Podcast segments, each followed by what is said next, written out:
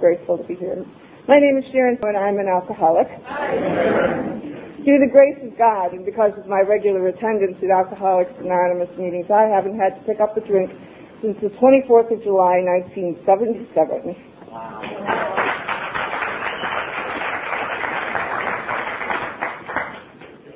That's going to seem even more amazing when I tell you my story. I grew up in Romeo. When they announced where the open talk would be tomorrow night, that was the church where I spent my youth. I was there last year at their anniversary and at their open talk, and I sat in a place I've sat as a thousand times in that congregational church basement. Anyway, it's a little tiny town now, but it was an itsy bitsy town when I grew up there. I was born in the Second World War. My father was uh, a war hero. He came home to Romeo. They gave him a parade, and he quickly turned from the town hero to the town drunk. He like both of his parents, died of alcoholism. My mother divorced him when I was only three because she didn't want to be married to the town drunk, and my dad moved away and went to war and became a bigger town drunk. And um, so I was raised in a home without alcohol and uh, raised in that congregational church. Grew up, got married, moved to Rochester, had two little boys. now, my parents had set perfect examples for me of what is alcoholism and what isn't alcoholism. But I didn't know it then. I didn't know it for many years until many years of my sobriety had gone by. The examples they had set for me. My father, I knew, was an alcoholic. About all I remember about my father is him being in jail and pleading with my mother to let him in because he would never do it again. And he always did it again. Now, when I was about 12 years old, my mother got drunk. My mother got drunk at an office Christmas party on, on uh, Christmas, and she it snowed, and my mother had had a limp from polio as a child, and she had to crawl through the snow and up the stairs to get in the house. The next morning, my mother called up her mother, her sisters, and her best friend and said to all of them, I got so drunk I had to crawl through the snow to get in the house. I will never get drunk again. She never did.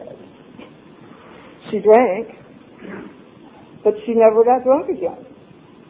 She would have a beer, half a beer. She would have a glass of wine. She had drinks with ice cream in them. Uh, but she never got drunk again because when she said, because when a social drinker says, I put myself in danger and I put myself in a place of embarrassment, I will never do that again, they don't do it again.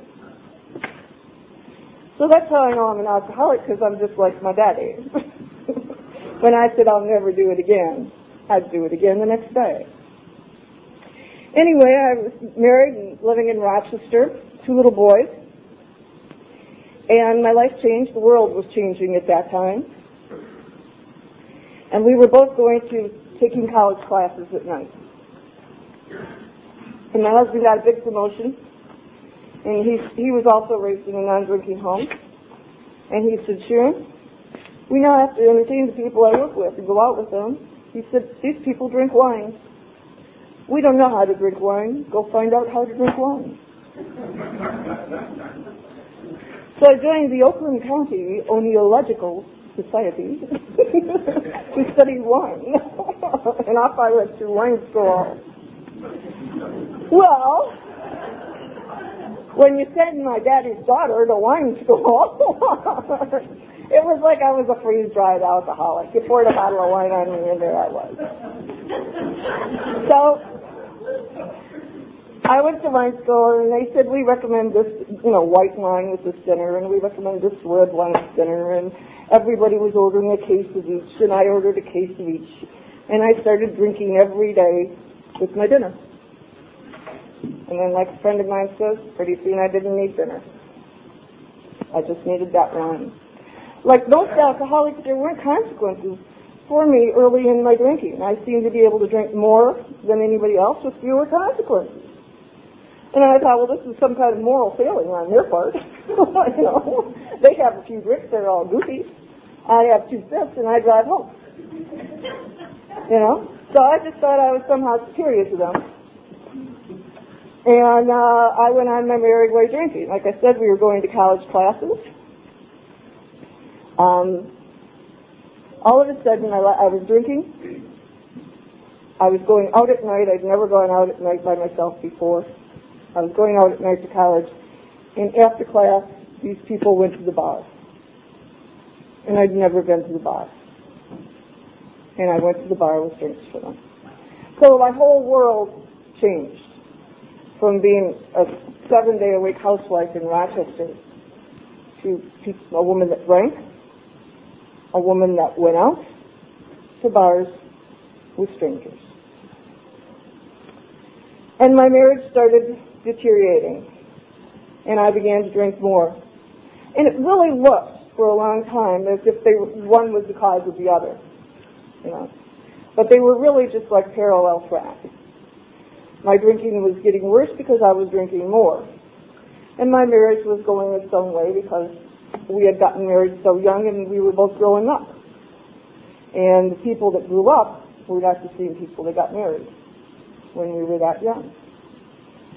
So um, I got divorced, and once my first husband was gone from my life, all restraints were off on my drinking. I could drink anytime, anywhere I wanted, with whomever I wanted. And I began to do that. And I thought it was me. I thought I was taking the drink. But I believe at this time that it was already the alcohol, and it had taken me, and was going to continue to take me on a downhill path until my recovery in 1977.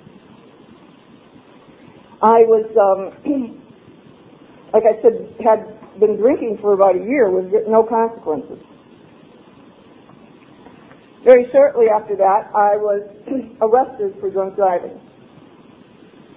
And I was astounded. I didn't know that housewives from Rochester, mothers of two small children, I didn't know they put us in jail. I didn't know they handcuffed us. I didn't know they put us in the back of police cars. I just didn't know this happened. I was astounded. I was embarrassed. I uh, I never called any member of my family or friends. I just called my divorce attorney, and he told me what to do, and I got out of there. And I thought, no one will ever find out about that, and I'll never do it again. Um, but they say that your bottom is when you can't lower your standards faster than your behavior. And it turns out I just lowered my standards. Because of all the things that I can do in this world and all the things I'm good at, one of them is going to jail. See, when I have a drink and I encounter an officer of the law in that uniform, I have attitude for some reason. it might be some kind of problem with authority, I don't know. But anyway, I have attitude. now, how I'm so good at jail is when I'm drinking and I see an officer of the law, it makes sense to me to make a re- reference to his relationship with his mother. well, made sense at the time. so I went to jail for drunk driving. I went to jail for drunk talking a lot. I went to jail for drunk walking. And I went to jail once for driving a boat the wrong way on Pontiac Lake. I couldn't believe it. I'm out on the lake, case of beer, little dog. Woo! it cannot be. there was. so anyway, I went to jail a lot, but I was able to lower my standards and accept that all kinds of behaviors that I had had all my life. The little girl that grew up in that congregational church was very chaste and very honest, and um, and I was very trustworthy. before I started drinking, if I told you something or committed to something, what I told you would be true and what I committed to you would be done. And drinking changed all that. Now I was a woman that was getting drunk, going to jail, going to bars, and dating. And my whole life was changing so dramatically. And so I um I kept on drinking even though I was going to jail and I was wrecking cars. When I began drinking, I had nice new car. now, um, I think I wrecked that car three times. I think every part in that car was new except the engine and the interior because the insurance company kept just rebuilding the same car. And then I, I lost that car. And I went from having a nice new car to what I called my Kleenex cars, where I would get a car for $125. It would stop running. I would get out, take off the license plate, go to a car dealership, buy a car for 75 bucks, put that plate on, drive that car. I'd either wreck it or stop running. I'd take that plate off. I'd run it to the next car. So I use cars like you use Kleenex, just buy them and throw them away. My car insurance was more than a car payment would have been, so, you know, that's what I did. That's how I lived my life. That's how I lived my life financially. I moved from apartment to apartment. I was always getting evicted because I wouldn't pay the rent because my drinking was more important than that. And my life deteriorated.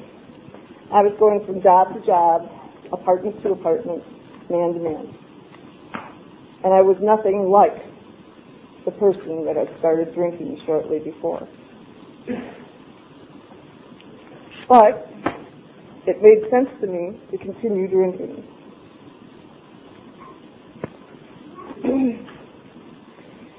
One night I was getting ready to go to a party. I was all dressed up. And I was having a few drinks because I was always afraid I would get to a party and there would be enough for you to drink, but not enough for me. So I always had to few, had to have a few while I got dressed, and then I had to have what I called my roadies in the car on my way there. So I got all dressed up to go to the party, and I'm driving along Rochester Road. I only have one headlight. It's okay, I was driving with one eye. and an officer wanted to talk to me about my headlights. well, you know, I have this problem with authority. So anyway, I went to jail. And I'm uh, all dressed up and ready to go to party. So I went into a blackout. I went into a blackout from the time he arrested me till about 3 o'clock in the morning. I woke up and sitting in a jail cell.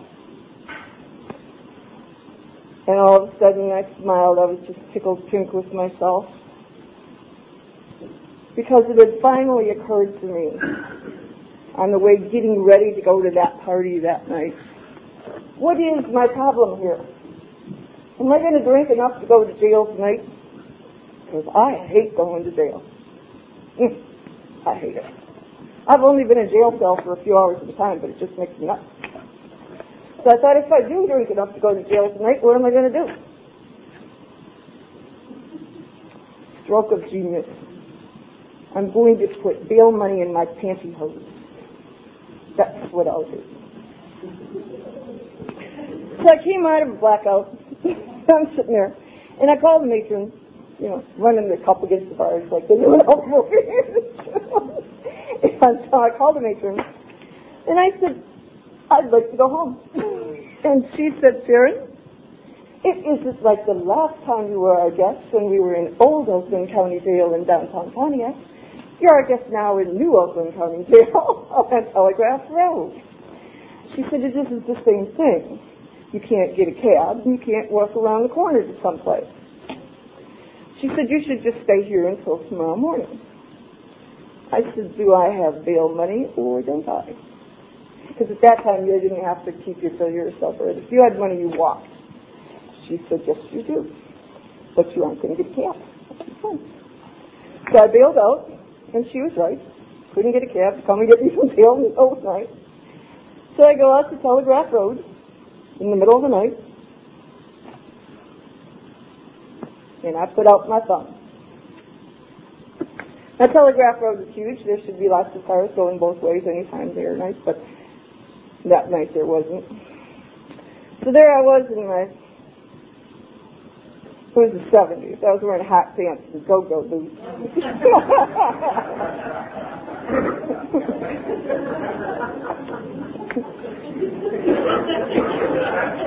and there was one car on Telegraph Road, only one car with one man, and uh, and he went by and he stopped and he backed up the car. He put down the window and he said, "What are you doing?" And I said, "I am hitchhiking to Rochester." and he looked at me and he said, "Oh." You better get in before somebody comes along that would hurt you. Well, if you've ever met Henry, he looks like the guy that would hurt you. no shirt, black vest, tattoos, chains. You're out there like this, and you get in the car with the door open. So I got in the car. And uh, Henry turned to me and he said, uh, how did you get out here dressed like this? so I told him, I live life in the best lane. I like to party. When you party like I do, sometimes it catches up with you and you go to jail. And that happened to me tonight. But I have figured that out. Tonight, I was carrying bail money in my pantyhose. I was tickled pink with myself. I thought he'd be impressed. And the one man in the one car on Telegraph Road turned to me and said, You see what your problem is is you're an alcoholic. What you do about that is you stop drinking. How you do that is you go to AA like I do. One car on Telegraph Road and I get this crack.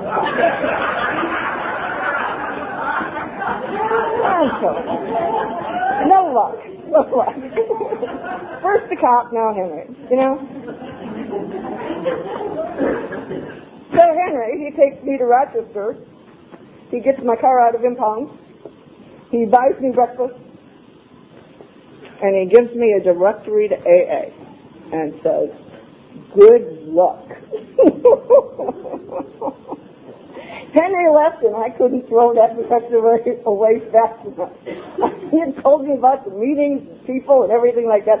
I thought, I am so glad I am not that bad that I have to go to those meetings with other alcoholics sit around church all the time. Whoop! Yeah. Glad that's not my problem. Even though my mother and my father are the perfect example for me, I couldn't see it at that time. So anyway, I kept on drinking. And I was going downhill fast, really fast. And then the best day and the worst day of my life happened, and they were the same day. Mm. I went to pick up my children from my ex-husband, and they were gone. Uh, there was a process server there with papers. And it, a judge in Oakland County had declared me an unfit mother and taken my children. and that is who I was. I was an unfit mother. And I'm grateful to God that they took my children. But that day, I was not grateful. I was filled with the most extraordinary pain I've ever had. And I turned that into blame placing. I blamed my daddy. I blamed my mother. I blamed society. I blamed my ex-husband. It was all out there. And none of it was him. And so I was suffering terrible in this terrible, terrible world I was living in. The reason I tell you it was the best day of my life is because after I got sober, I sat with so many people whose children have died in their care when they were drinking or drugging. I have sat there and listened to mothers whose children died right next to them, and they were too drunk to know. And so, but it took a while in, in uh, AA, and it took a while of hearing those stories before I became grateful that those children were taken away, placed with their father, where they're safe and sound, and I have two grown sons today. But anyway, I didn't see it that way at that time, and I became deeper and deeper into this self-pity and blame placing, looking at everybody else and not looking at me. Um, so what I did was I drank more to try and relieve the pain. Um, I'll tell the story because Georgie remembered it. I can't remember. I can't believe Georgie remembered it. One night I was drinking at a, a bar in Rochester called Cooper's Arms, and um, they had a little mini lobby in the back with a uh, phone booth against a uh, payphone against the wall. And about midnight, I went back to this. Uh, we went outside a set of double doors, and then there was the phone, and then there was another set of double doors out of the building. And I went back there and I called my girlfriend about midnight. And she said I stopped talking within a couple minutes, but I was on the phone. She could hear people going by, people talking, all kinds of things, but I didn't respond. Well, anyway, at 4 o'clock in the morning, I came out of a blackout, standing there holding the phone. and there was no one on the phone. It was just a dial phone. She said she hung up somewhere around 2 o'clock in the morning. And I hung up the phone, and I walked back in the bar, and there was no one there. And I said, very funny, come on out. I thought everybody was hiding. Trying to play joke on me. But then the bar was all cleaned up and neat and shiny and everything. And I walked through and I realized that I had been standing there at the payphone so silently that they had locked up the bar around me and not noticed me. And so I left the bar and I went to um, up the street to the Spartan Hotel and I checked in. And up until that time, I could blame a lot of what happened to me on my mommy and daddy and society and my ex-husband and everybody. But this was not the act of the same person. To be able to stand just out of communication with the world and yourself for four hours holding a phone to your ear in a blackout. There was no way I could make that normal. And there was no way I could blame it on another person.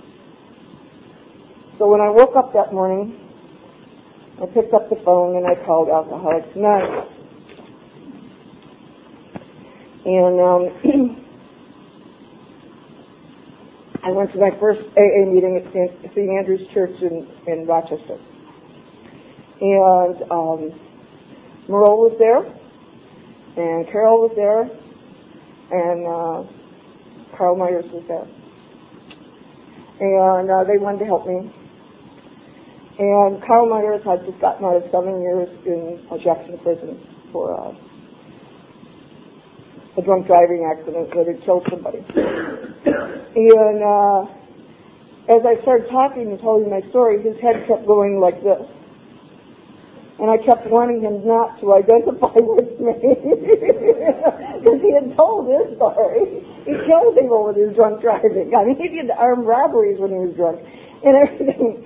And and uh, I just kept talking, hoping he would go like this. But he kept going like that. And I didn't want to be like these people. I didn't want to be there. I wanted them to say, oh, you know, come back later, you know, with drinking career or something. But they told me I, I was, um, I was very lucky to get there at that time, and and um,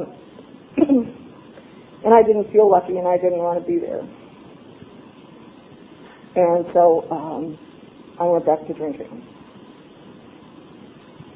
And then I came back when he got on, and I and uh, Carl would say to me, Sharon, you don't realize what kind of jeopardy you're in when you take a drink. You have to be here for a while and see people die for you and go to jail and prison for you. He said, because you just don't, you just don't think you're in any danger, but you're in great jeopardy every time you pick up a drink. You just don't know it. And I remember he, he kept telling me that, and I kept thinking, why does he keep telling me that? he doesn't know it. I can handle a few. But if I have one drink, the first sip of the first drink takes away what our, our literature calls the hot stove response. I have been burned and hurt here before, but I have one sip of one drink and I forget that. And I'm willing to put my hand back there again. That's what separates my mom from my dad. She wasn't willing to go back there, and he was. So, I continued to drink, and my life got much, much worse. I was going to jail. I was, I needed to find a way to make a living by drinking, so I became a bartender. And I was going working from bar to bar. And my life was just horrible, just horrible. But those first few drinks always made me think I was still having a party. You know? And I could not see my way because I wouldn't get sober long enough to having a good time without a drink in my hand. I just didn't think it was possible. So I never did what people in AA told me to. And my life got worse, and I became suicidal. Now, as good as I am at getting arrested, I am that bad at suicide. You know, obviously I'm bad at suicide. I'm standing here. But, you know, I mean, I'm really, really bad at suicide. I remember one time I tried to kill myself. I got a bottle of sleeping pills with the whiskey. I drank all this whiskey. I had that entire bottle of sleeping pills. The phone rang. I said, hello. They said, what you doing? I said, oh, killing myself. and so I got rescued. I was always getting rescued when I tried to kill myself. So one night, or one morning, I woke up. It was in, in February, and we'd had a very warm winter. And my television was on. I'd passed out with the television on, and the news was on, and it was showing a, a camera was down at the end of this little fishing pier, and it was showing the Detroit River had no ice on it, and it was going to be eight degrees below zero that day. And that's what I'm going to do. I'm not going to wake up another morning like this. I'm going to go jump in that river. Nobody will rescue me from that river. It's too cold, you know. I'll get in there. I'll do it at night. Even if they get divers and suits and lights, I'll be dead before they pull me out of there. So I decided I'm going to jump in that river. So naturally I got up, got dressed, full makeup, hot pants, go-go boots, leather coat, matching leather gloves.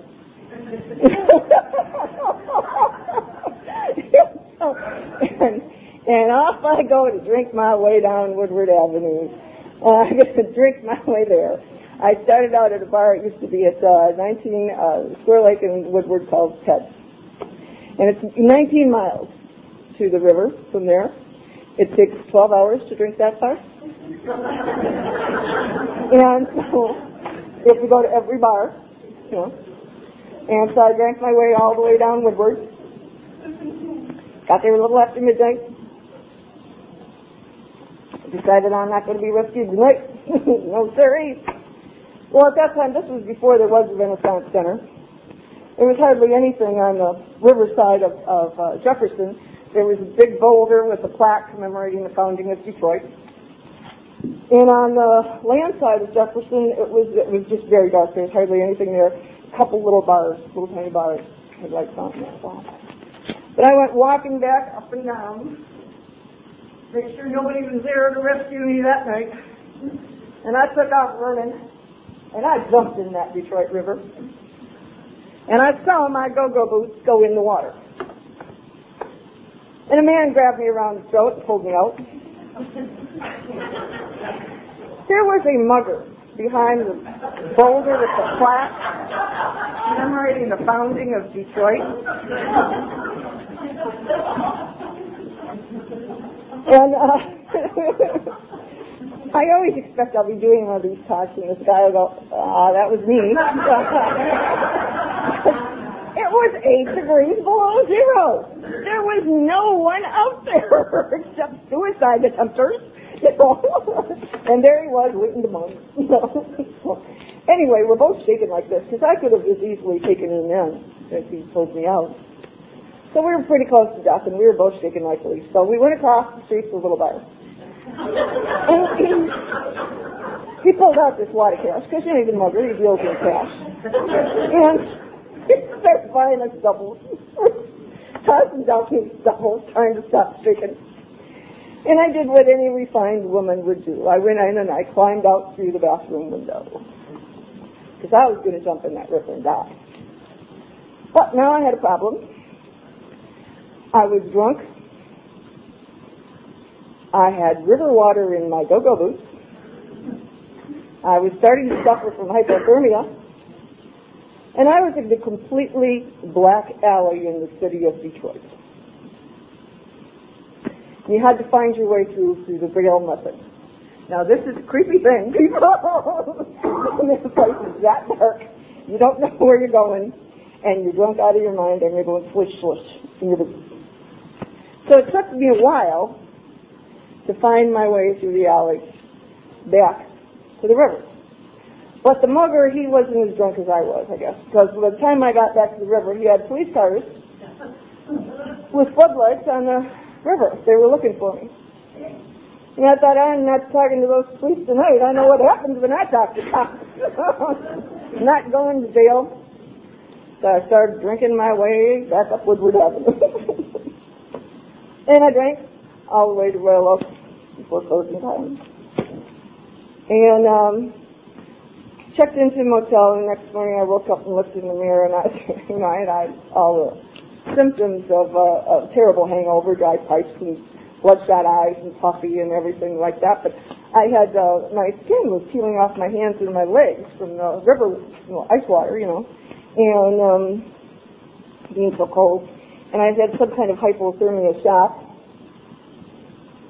Could see all the veins in my body. It was like I was covered with a purple spider webs and stuff. And I was, it was pretty gruesome when I was looking at the mirror. And um, and so I looked in the mirror and I said, I know what your problem is now. You're crazy. What's wrong with you? And they have places for crazy people and I'm putting you there. So I drove out to Clinton Valley, which is where they put the crazy people at that time, right out next to the jailhouse and the Telegraph Road. And I went out to Clinton Valley, knocked on the door, boom, boom, boom. They keep those places locked, you know. so anyway, this guy opens the door, says, yes. And I said, tried to kill myself last night. He said, well, come on in. So I went in. And um, they immediately, immediately diagnosed my problem as lack of Valium. and uh,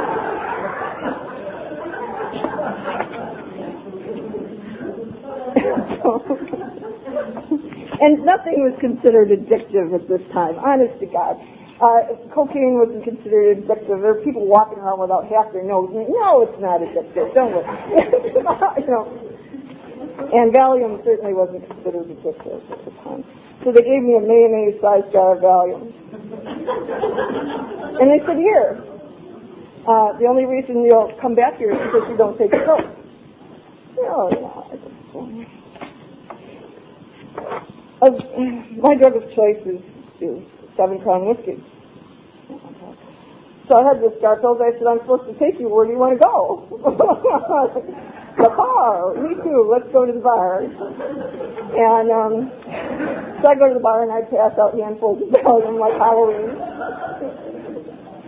And people buy me glass of drinks. You know, I just thought it was wonderful.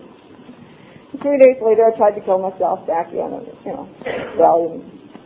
Anyway, I stopped going there because they always had this same Valium answer, and that thank, thank God wasn't my answer. Um, so I would go there, and I started going to treatment. I went to the treatment center three times. I was going in and out of AA, and my life got worse. Honest to God, it kept getting worse. I just couldn't. Every time you get to a point, you think it's not going to get worse because it can't get worse. I'm going to die. You know, it would get worse. It would get worse. There was one of the last years I drank, I decided to drink tequila. I've never had tequila before. I started to drink tequila. And, um, oh, Lord, what that stuff did to me. Anyway, I had this girlfriend. She wanted me to give a Tupperware party. So I gave a Tupperware party, and I start, I'm a bartender. I serve margaritas. You know, that's what I serve when you come to my house. And so I served uh, margaritas. I served a lot of margaritas in Tupperware. and, uh, and three people from my Tupperware party went to jail. Uh, it was amazing, you know. I said, damn, those Tupperware parties are dangerous. You know? Couldn't believe it was just tequila, you know. um, anyway, my life got worse. Started getting real sick from this alcoholism. Got a thing called varices, which is where you get little ulcers on your esophagus. And every once in a while your blood pressure will change and they'll start to bleed out on you all at once. You have projectile vomiting of blood. Really impressive. Slapped you know, against the wall and um, it's a lot like exorcist, your head spins around like that and anyway, I started losing large quantities of blood. And it takes you time to recover from something like that, and I never gave it any time. I just would always go back to drinking as soon as I possibly could. I got drunk, had to have some surgery, ended up, uh, didn't tell them I was a drinking person, went into DTs on the second day, went into a coma, was in coma for nine days. I was, I was in the hospital for weeks after that, and I went to stay with my aunt and uncle until I got better, and as soon as I got better, I got a job tending bar. So anyway, I knew I was an alcoholic. I didn't think there was any way for me to recover. I'd been to every kind of therapy. It was the 70s. Believe me, we had therapy. We had individual therapy, group therapy. We had transactional analysis. We had we had every kind of therapy you can imagine in the 70s. I'd been to them all. I'd been to AA meetings. I'd been in and out. And I had been to treatment centers and psycho wards, detox, and the hospital.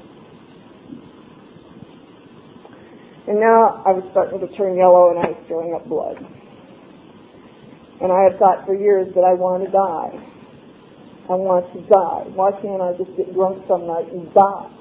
You know, that's what I kept thinking. Tonight I'm going to do it. And I never did. And so, in July of 1977, I knew I was going to die. I could feel it. I could feel my body shutting down. And I knew it was over. And all of a sudden, when it was recover or die, I wanted one more chance. Just one. And so I went to the hospital, and the doctor at Crittenton said, Sharon, we have been telling you for over a year, you've been, your friends have been dragging you in here, you're going to die, and now there's nothing we can do, you're going to die. You've got about a week left, probably till 1st of August. So you can come in and we'll try and keep you comfortable. And uh, every time they tried to help me before, I'd said, but I want to die, it's okay. And this time they said, you're going to die, and I said, I want to live. Because I'm just contrary. You can't please me. There's just nothing you can do. you know, I, I want to live. you know, they said, no, we've been telling you if you wanted to live, you had to quit. And so anyway, now I wanted to live. So I left the hospital because you know, you can't tell me anything. And so I left the hospital and I went home and I called AA for I don't know how many times I called AA. I called AA and I was crying and this guy said, "What's the matter?" And I said, "I'm going to die." And he said, mm, "We're all going to die." And that's true. We're all going to die. And I said, "I'm going to die this week." And he said, who told you you're going to die this week? And I said, the doctors at Crittenton just told me I'm going to die this week. And he said, well, you know, doctors don't know everything. They don't. He said, you know, in AA, we give out miracles. We save people's lives. But in order for that to happen, you have to show up. So he said, where are you? I explained to him where I am. He said, this is absolutely amazing. Three blocks from where you are in one half hour is an AA meeting. I said, I know that. I've been there. It didn't work. He said, okay, let's try something different. I said, what? He said, we have to try something different. If we're going to save your life, and we only have a week, we have to try something different until we find what will save your life. So he said, write this down. He sent me to this meeting, Christchurch Cranbrook, in Bloomfield Hills. And while I was driving down there, I thought about what he said. That I would have to try something different if I was going to save my life. That it couldn't be what I'd always done, because it would get me what I always got. and so I thought, what am I going to do that's different in this at this time? And I thought, I'm going to do what they tell me to do. I have never done that. I have gone in and done things my own way. I thought they were full of it, and I'd do it my own way. Thank you very much. And so I thought I'm going to do what they tell me to do, and I'm going to learn from their stories because I have never learned from their stories. I've gone out and lived their stories. And so I walked into this meeting, and they told me they were giving me an ambulance, and I said, no, I just came from the hospital. I'm not going back. So they sat me down and got me a cup of coffee. And I thought that was very nice. And so I had a little bit of coffee. And I threw up blood and coffee on the table. And these people were from Bloomfield Hills. I parked my mighty $75 Cutlass between their Cadillacs and their town cars, you know. I had dressed in yellow so you couldn't notice my skin was yellow. And now I'm throwing a blood coffee on the table. So these people from Bloomfield Hills who acted like everybody fills up blood on the table the first time here. Don't worry about it. We'll just clean this up. and they just acted like I was normal. And I'm sitting there talking to this woman takes her handkerchief out of her purse and she reaches over and goes like this on my face and there's blood all over it. Anyway, they just treated me like I was perfectly normal. And, they, and this guy says, Sharon, after the meeting, we're going out to coffee in Birmingham. Would you like to join us? They know what happens to me when I drink coffee. no way they're going to meet me for coffee in Birmingham. But see, people in AA had asked me out for coffee before. I never went them. No way. I'm going out with lunch to coffee. I, you know, I'll go. I'll go. Because that was something I'd never done before, see. So we went to Birmingham for coffee, and then they said, meet us tomorrow night, meet us here. Tell, tell you where. Write this down. So I, I went the next night, and they got me coffee. So I got drank some of the coffee, and I ran into the bathroom, and this time I made it into the bathroom before I threw up the blood and coffee. And the women followed me in there and held my hair back, and then cleaned off the blood off my face, and we went back to the meeting. Thank you. So I, um, I'm not done, but they're leaving. That's okay. so, the third night we went for coffee in Birmingham, you know, and this guy was insisting I go for coffee. He ordered two poached eggs in a cup, and he's flipping them up like you would for a baby. And he's talking, talking, talking to people, and he turns to me and says, open your mouth.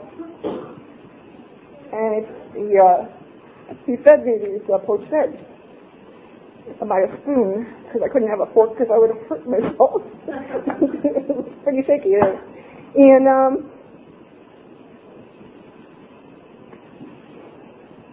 and that night I saw it for what it was.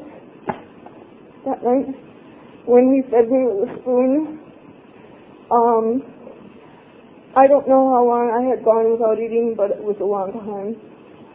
And I apparently became obvious to me I did not care enough to feed me. I didn't love me or like me well enough to feed me. And this, these people I had known for three days, this man, cared enough to buy me food and feed me like a baby. And it, so these people I'd known for three days cared more about me than I did. And that was pretty amazing to me. And that was the night I found out what AA people are made of. They're made of love and caring and compassion for their fellow alcoholics. and I didn't know it until then. So I started to do what I was told.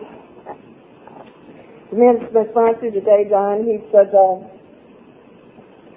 he was sober 13 years at that time. And I would go around to people and I'd say, how do you stay sober? If they had substantial sobriety, I'd just tug on their sleeves and say, how do you stay sober? And he said to me, I'll tell you how I stay sober. He said, I get on my knees in the morning and I pray for sobriety and I get on my knees at night and thank God for my sobriety. He says, kept me sober for 15 years. I said, oh, I did I tell you I'm an atheist? He said, did I ask to?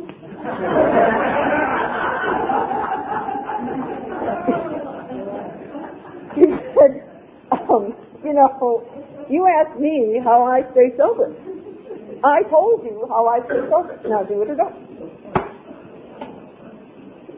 Well, I, well, I decided I was going to do what I was told, so I'll go do this. So I would do this. I'd get on my knees and pray. A couple weeks later, I went back to him and said, you know, I'm doing what you told me to do, but I don't believe in anything.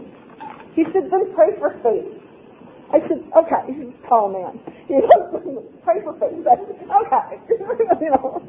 So I get on my knees and I say, could I please have a day of sobriety and could I have some faith?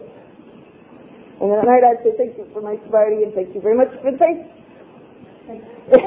because I didn't have it. But you know what? I started seeing, not in my own life, even though I was a walking, talking miracle, even though I was supposed to be dead by then, I I stopped throwing up blood. My skin color was turning back to normal. I was, I just stopped and shaking. Uh, I mean, my whole life was changing radically. My body, especially, was changing. I didn't see it as a miracle because you can't see your own miracles right away. And so, I didn't see that. But I saw it in other people. I saw other people changing and getting better. I saw a power greater than themselves helping other people. I prayed for faith and I got it. And that is the mainstay of my life today is my faith. So anyway, I came into uh, AA. I got sober. I got a guide in my life. I began to do what I was told. I began to get results and things began to change.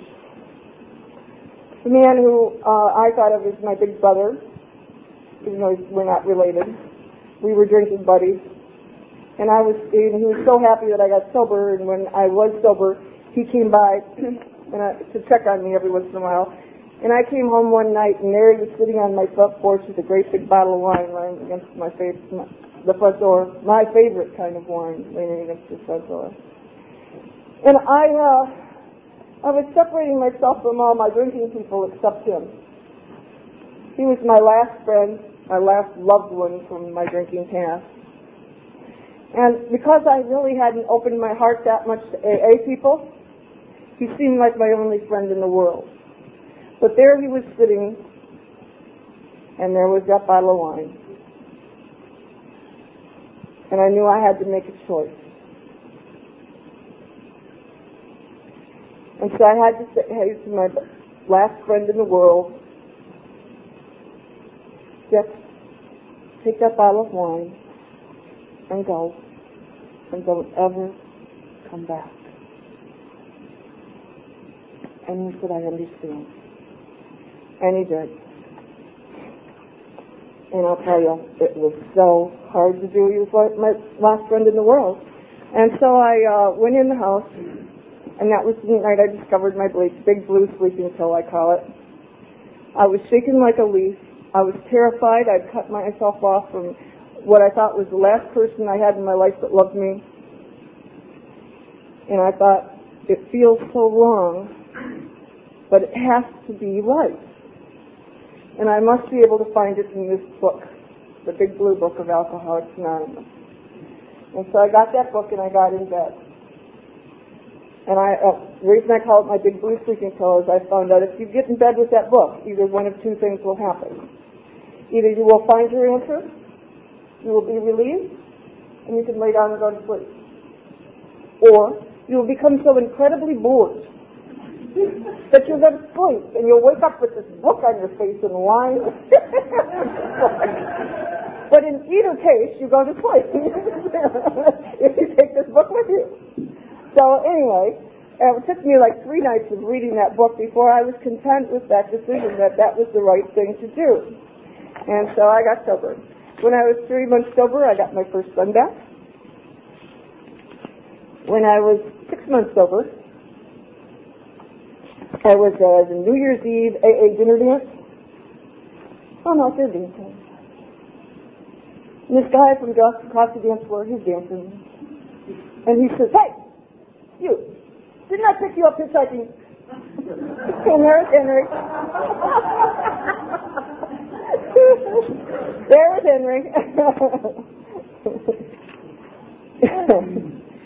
so anyway, I was sober about a year and a half. And this guy in AA named Mike, he said, I've started a new meeting on Saturday morning. He said, I wonder if you'd like to go to my new meeting with me and go out to lunch. I said, sure. So ten days later, we got married.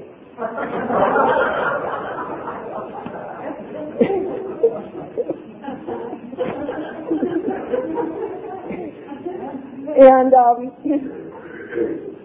and my son had, had come to live with me for a while and gotten back with his dad. So we got married and we had no kids. And I was always going to AA meetings trying, blah, blah, blah, They said, don't, don't, don't do that. don't be praying for the kids. And so we were married like a week and a half, and his two kids and my two kids. so um, we had kids. We had kids, and I was back at AA meetings saying, I got so many kids. So I had all these kids. And we were married, and things went very well for quite a while.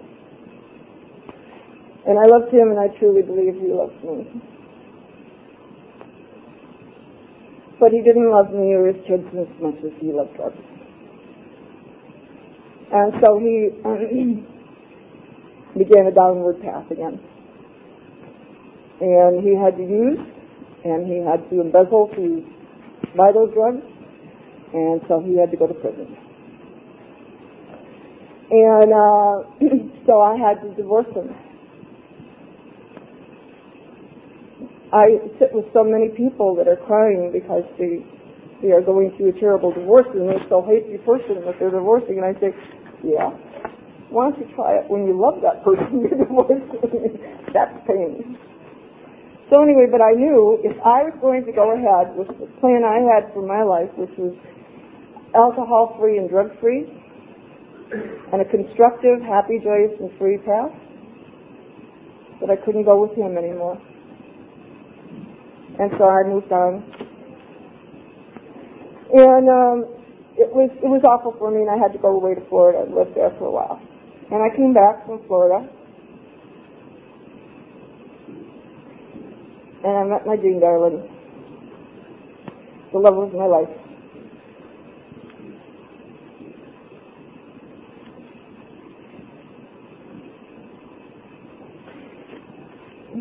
She is so good to me and we are so happy together. Every couple of weeks we'll say, "Oh, you can't get any better than this. This is happiness. This is this is bad." and so Kathy and Roger and I have this conversation. It's not going to get any better than today. It can't be because we nailed it today. That's the best day of our life. And then a couple of weeks later, they'll say, "It's getting better, isn't it?" because our life continues to get better. Anyway, um, today is kind of special to me because when I was uh,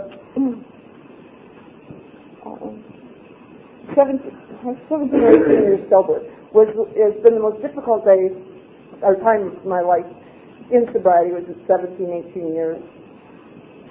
When five people in my life died in 10 months and I was in three separate accidents. So I was always in casts and on, you know, walkers and going to funerals. And it was just, it was horrendous. It was horrendous. And Gene Darling, he took such good care of me. All my friends took good care of me. But Gene Darling, he would, um, for eight weeks, I was, they told me to keep my arm like this, eight weeks.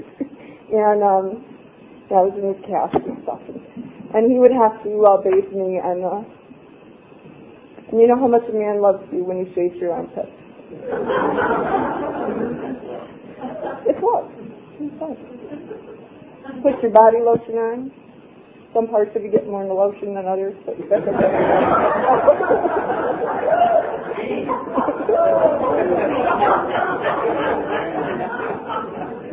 I'm telling you, some parts of is just sweat, you know. So,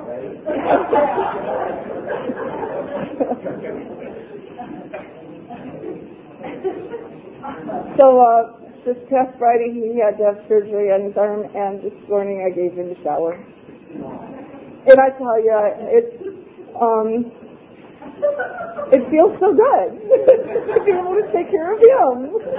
yeah. That's all right. He's just a lot of fun to take with. anyway, it feels so good to be able to uh, pay that back. Anyway, I got uh, sober in this program, and I was able to pay the people back in the program people began to ask me to sponsor them. Um, when I was, uh, I think seven years sober, I got a letter from uh, a friend of mine who had been married to my big brother, the man I called my big brother Dick. She lives out in California. She said, I wonder if you could help Dick. He's quit drinking and gotten mixed up with some kind of cult called Alcoholics Anonymous. said, yeah, I can help Dick now. And um, so Dick came to Rochester, and I was able to give my big brother a one-year token. And today he has, uh, I don't know, 18, 19 years of sobriety, something like that. And, and um, now we have the internet, and I have communication with him several times a week. And he's good friends with June's. They both are car crazed individuals, and they're constantly emailing photographs of cars and forth. Anyway, I got my big brother back. I got my kids back. I got Henry back. I got my whole enchilada back. The whole thing. Plus, plus. They tell you if you could write down what you want the first day you come into Alcoholics Anonymous, you would cut yourself short. I didn't know this existed. I didn't know this kind of being happy, joyous, and free existed until I went through the program of Alcoholics Anonymous and worked these steps and made changes in my life. So that I began to have better ways to cope with things than I'd ever had before. Even though I was an adult, living in a responsible and adult life, uh, when I started drinking, I had a certain amount of maturity, but I didn't have the coping skills and mechanisms that the program of Alcoholics Anonymous teaches us. At that time, I could live with resentment and it wouldn't kill me. Today I know resentments kill. I know that they destroy the vessel, vessel that contains them is what resentments do. I have seen it again and again. I have seen people come in here and refuse to get let go of something in their childhood or something in their drinking past or someone that did something that they didn't approve of and I have seen drive them back out there to drinking and death. And I don't want to have that to happen to me. So I have learned many skills in this program of Alcoholics Anonymous.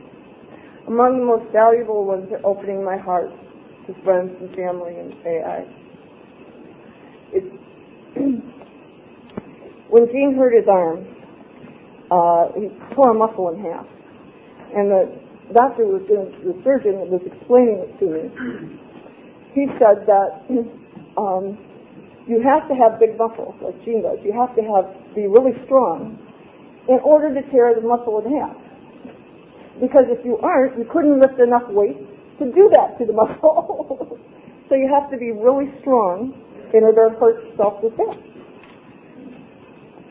And I was sitting there while Gene was in surgery and I was thinking about that. How you had to be really strong to hurt yourself that bad. And I thought how strong my heart is has grown I was able to hold so much more love and so many more people than it ever could before I got here and went through this program. Pretty much before I got sober throughout my whole life, I'd have one or two friends. That was it. That's all I could fit into my heart. That's as strong or as big as my heart was. Many years ago, Gene and I were giving a Valentine's Day party. We decided we'll have a big party. We'll invite all our family, all everybody we know, acquaintances. We're going to invite everybody to Mayette. We'll have a big party. And so my mother, I invited my mother, and she said, "Who's coming to your party?" And I said, "Well, all of our families and their acquaintances, and about a hundred of our closest friends." And she said, "A hundred of your closest friends? How could you have a hundred close friends?" well, you know, come to the party and we'll see. and um, so anyway, that's what happens. If you strengthen your heart, it will get stronger than you can ever believe. It will hold more people and more relationships than you could ever believe. And when it hurts and it breaks, it hurts worse than you could ever believe. And that's when you go look in your AA toolkit and figure out how to put your heart back together. It's easy. You got that big blue sleeping pill to go to bed at night. You have a friend in your telephone that you never had before. I used to have a phone for my pity parties. Now I have a phone to strengthen us. I have relationships with the people in the program and with my higher power that makes it easy to heal heart.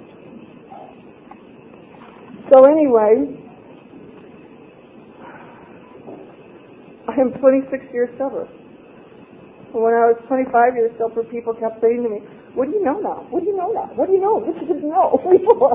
And I tell you, I learned how to suffer like a grown-up. I learned how to suffer and use the program and steps and the people in this program and not to run back to a drink. Not to think about drinking, not to act on my drinking, and not to drink. That's what this program is taught me. It's amazing. People always listen to me and talk and say, oh God, if you got sober, anybody can get sober. Well, that's true. if I got sober, anybody can get sober.